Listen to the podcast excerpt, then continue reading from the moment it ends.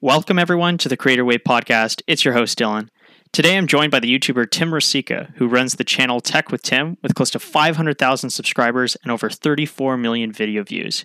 Welcome to the show, Tim. Thanks for having me on, Dylan. So, I guess to just start off, what got you started with your YouTube career?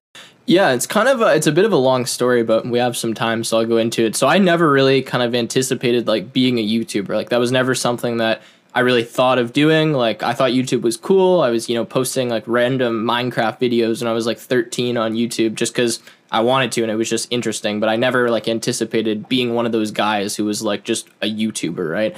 Um, but I actually was working at a summer camp uh, pretty close to where I live. I'd worked there probably for three years. And the camp director knew at this point I was probably like 15, yeah, probably about 15 or 16, the camp director knew that I was really into programming and coding. I'd done it since a pretty young age.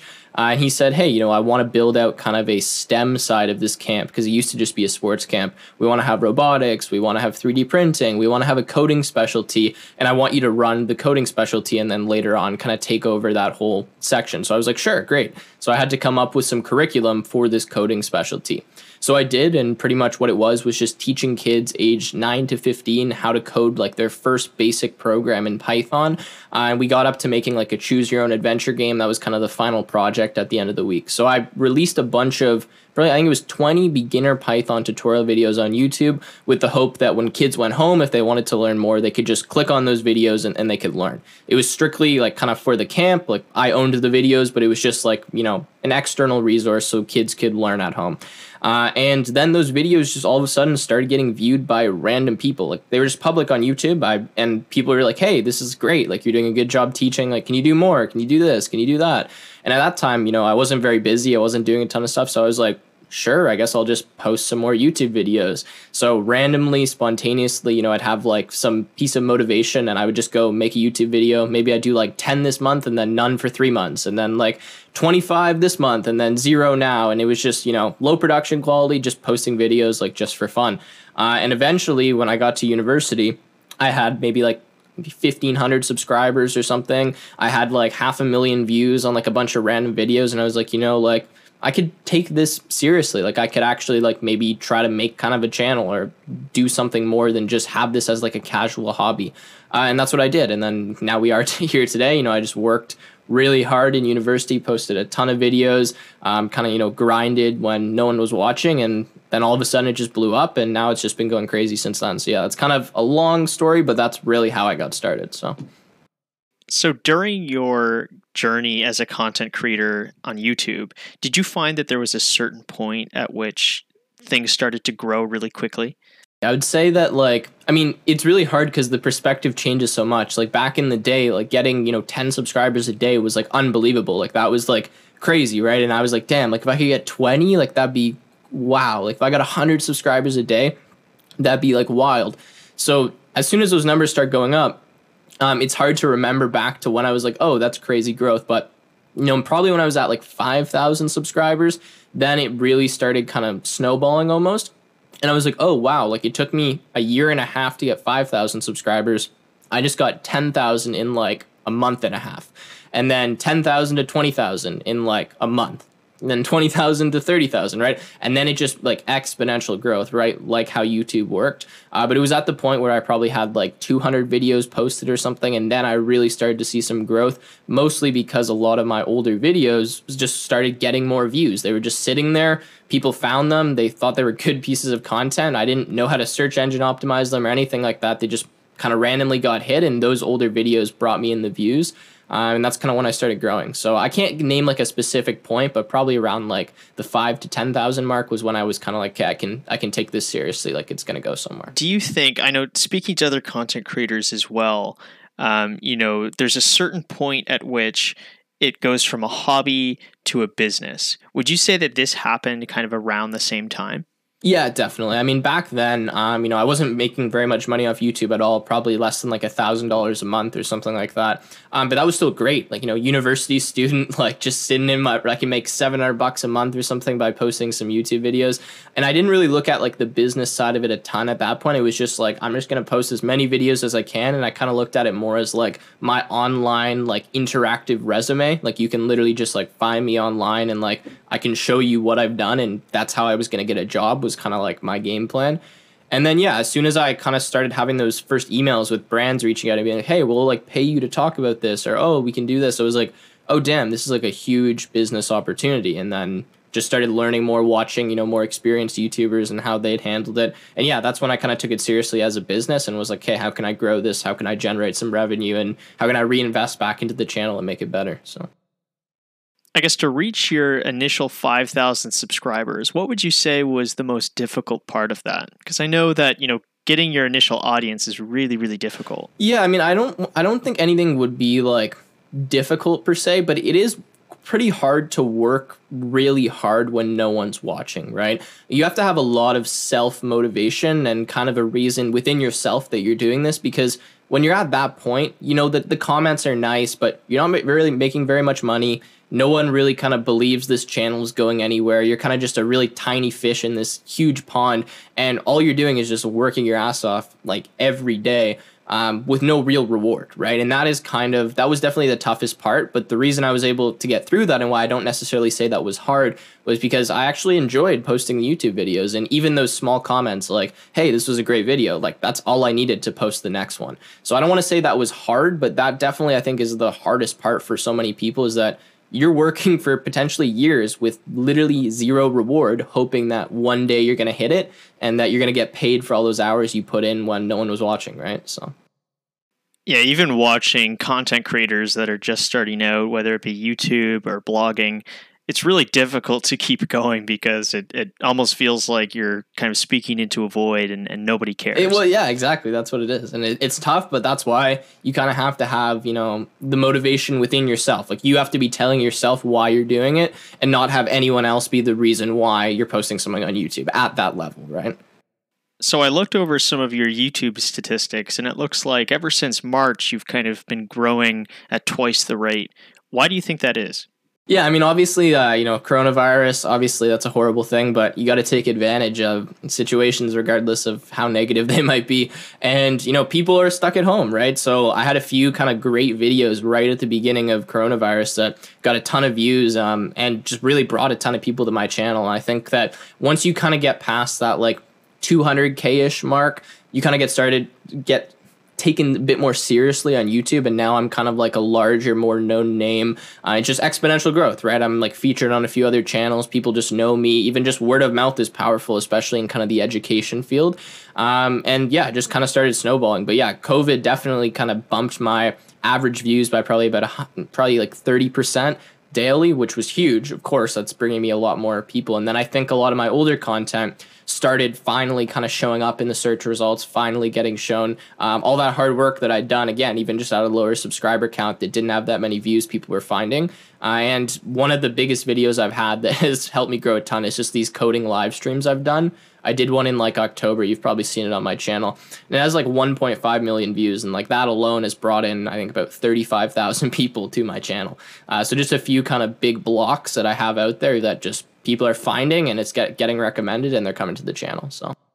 So I guess over time, then, would you say that these kind of like live coding sessions have been best for your growth? Uh, I don't know if I'd say they're the best just for the growth, but they're definitely something that attracts new viewers to the channel that might not be kind of searching for straight educational resources. They're searching for more um, you know, somewhat educational, but more just kind of like fun videos, right? And like I do a lot of kind of just like very serious like programming tutorials. And then recently, I kind of I don't want to say recently, but probably at like the 50,000 subscriber mark started kind of branching more into maybe some more like general tips and advice videos ones that like you could watch at bed like you know like on your lap you don't have to actually be coding along with the video uh, yeah and that definitely brought a lot of views and a lot of people to the channel that wouldn't necessarily just find my tutorials so that's kind of what I have the channel at now. It's kind of a mixture of the two, like advice, tips, you know, some fun tech videos where it's just my face, and then other ones where it's just straight tutorials. So yeah, coding live streams obviously helped, but I wouldn't, um, you know, say that they are the reason for the growth.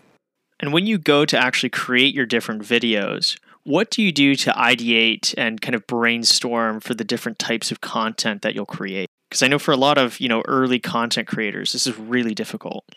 For me, I was honestly just doing things that I was comfortable doing um, when I started, at least. Stuff that I knew I could do really well, uh, and that I wouldn't be making you know stupid mistakes with, or that just people would resonate with, and that I was like, hey, I'm good at teaching this. I can do this. I wasn't trying to kind of fake that I knew something that I didn't, right? Which I think is a problem with a lot of people. They think they need to be like an expert level programmer, at least in, in my field, if they're going to start a programming channel. And I'm like, guys, when I did this, I was like 16. Like I was showing you how to make some like crappy Pygame that like was not coded very well at all, but worked, right? And that was enough. That's what you guys wanted to see. Or I made a beginner Python tutorial series, or I did some basic concepts. Now I can do some more advanced stuff just because my skill level level has increased. But back then, I was just doing stuff that I was comfortable with, that was fun, and that mostly I was actually learning while I was teaching it. It was stuff that I needed to do for school or something that I, you know, enjoyed. Like I made a Pygame last week, so let's do a tutorial on how to make one.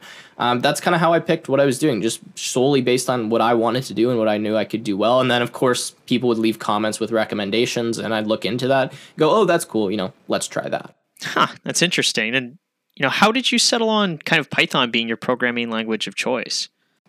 Yeah, it's a it's a good question. I mean, I um, have learned so many different programming languages at this point.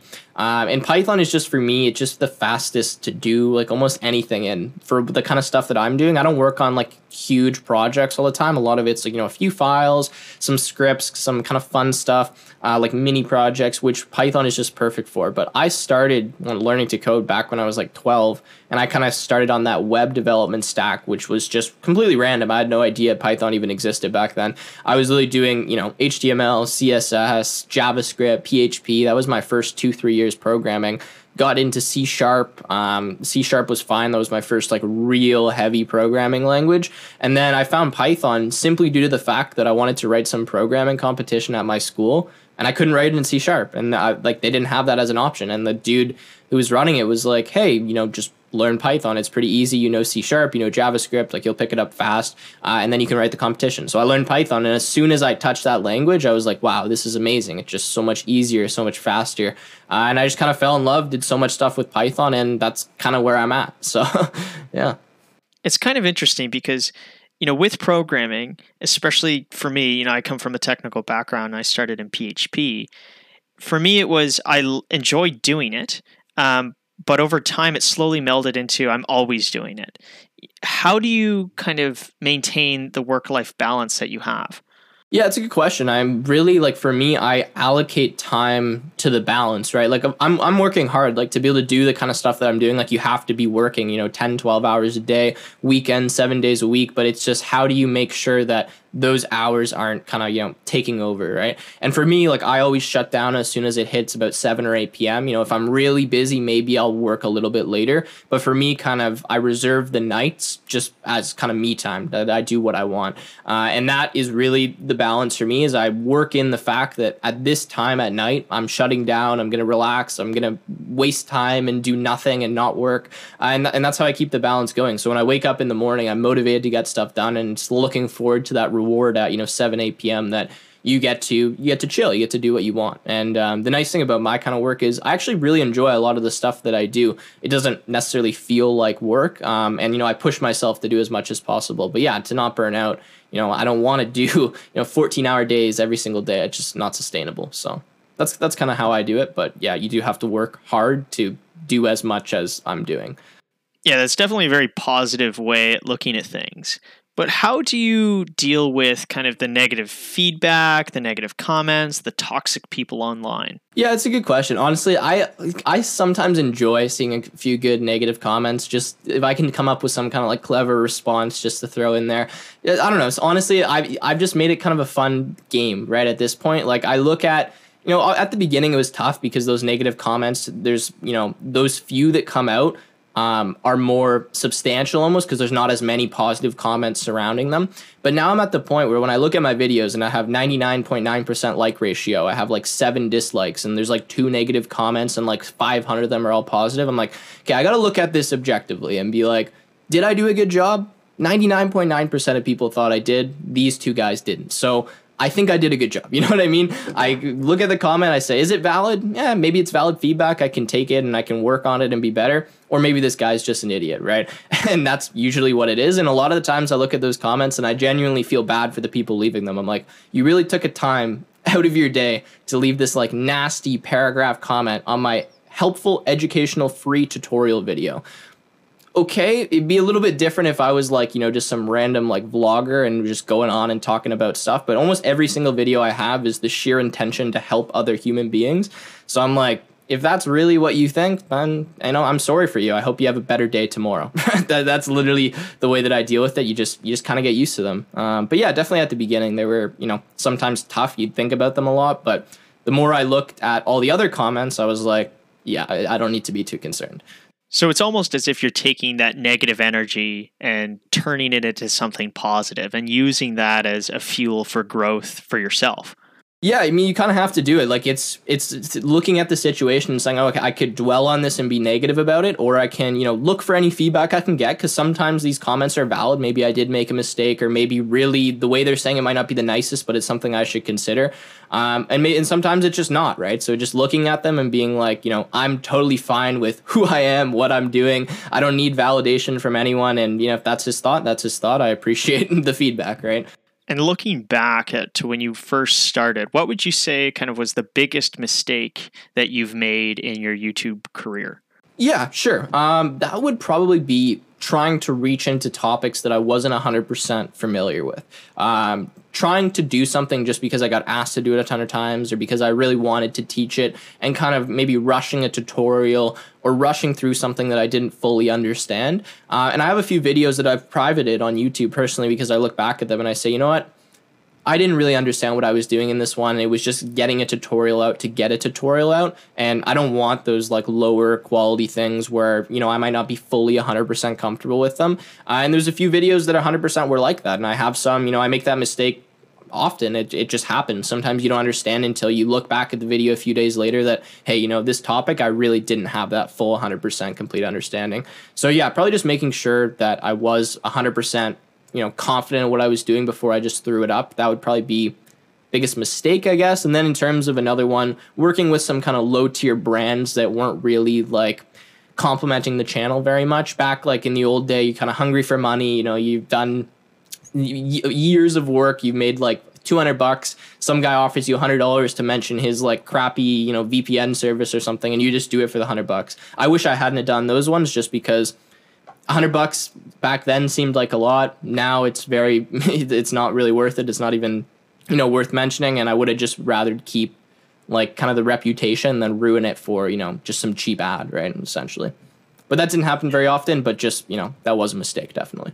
Yeah, that's a good point. Making sure that you don't dilute the value of your brand, um, even from the very beginning. Yeah, I, well, I just just it was hard back then, right? Because you're not. I'm not even thinking about branding. I'm not thinking about what I'm to be in a year and a year and a half. I just look in the current moment, and maybe just not looking forward enough, and not thinking about where I'm to be in a few months, and if this decision I'm to be happy with when I'm, you know, further along, essentially.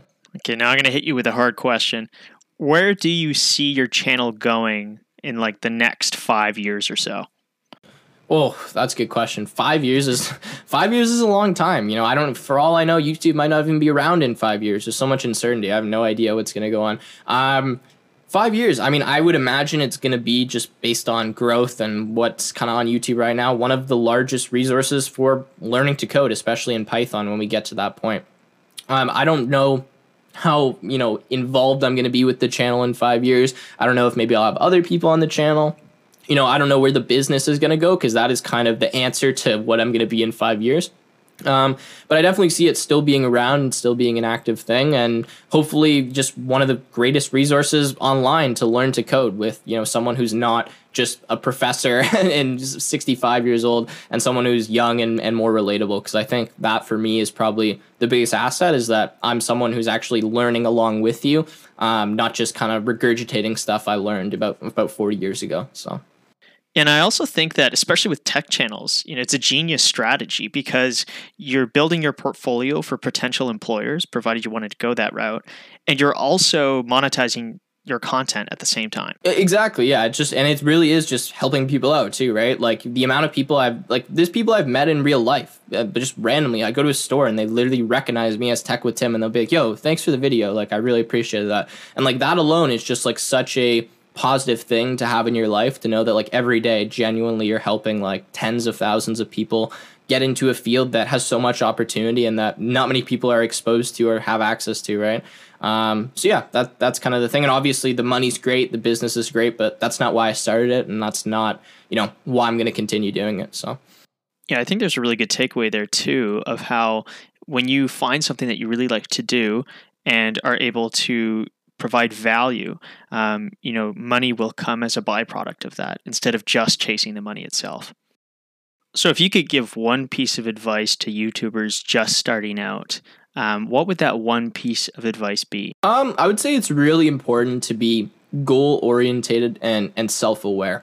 YouTube and social media is a platform where if you're not comfortable with who you are, you're just going to get ripped to shreds because you're going to listen to everyone else, right? And it's really hard when you're someone who's maybe, and you know, no offense to anyone who is, but if you're maybe more insecure, you're someone who's just not confident with your skills or doesn't know what you want to do, and other people's opinions are going to affect you a lot. And when you're just starting out, you're not going to know what you're doing. You're going to be figuring it out along the way. You're going to make a ton of mistakes, and people are going to point those mistakes out. And if you're not willing to accept that, or you don't know why you're doing this channel or what your kind of end goal is, you're going to have a really hard time getting through. So I would say set yourself a goal and remind yourself every single day why you're doing what you're doing. And if you don't have a good answer to that, maybe you shouldn't be doing it. But that's really what I've done with almost everything I've done in my life. I've said, hey, you know, this is what I want to do. This is what I want to accomplish. Here's why.